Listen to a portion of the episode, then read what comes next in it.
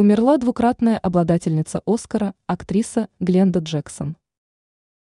Скончалась известная британская актриса, обладательница двух статуэток Оскар Гленда Джексон. Ей было 87 лет. Помимо блестящей кинокарьеры, она прославилась и на политической арене.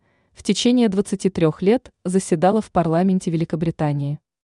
О смерти актрисы и политика сообщает агентство ТАСС со ссылкой на заявление ее агента. По его словам, Джексон после непродолжительной болезни мирно ушла из жизни в окружении семьи в своем доме в Блэкхите, Лондон.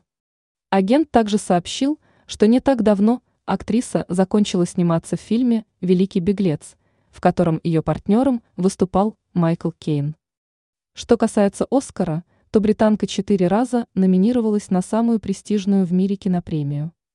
Дважды завоевывала ее в номинации «Лучшая женская роль», драма «Влюбленные женщины» и комедия с шиком. Кроме того, актриса была удостоена и премии «Золотой глобус», а также двух «Эмми».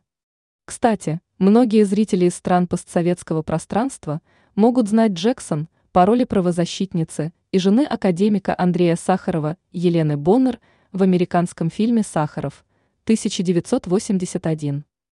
В 1992 году ее избрали в Палату общин от лейбористской партии.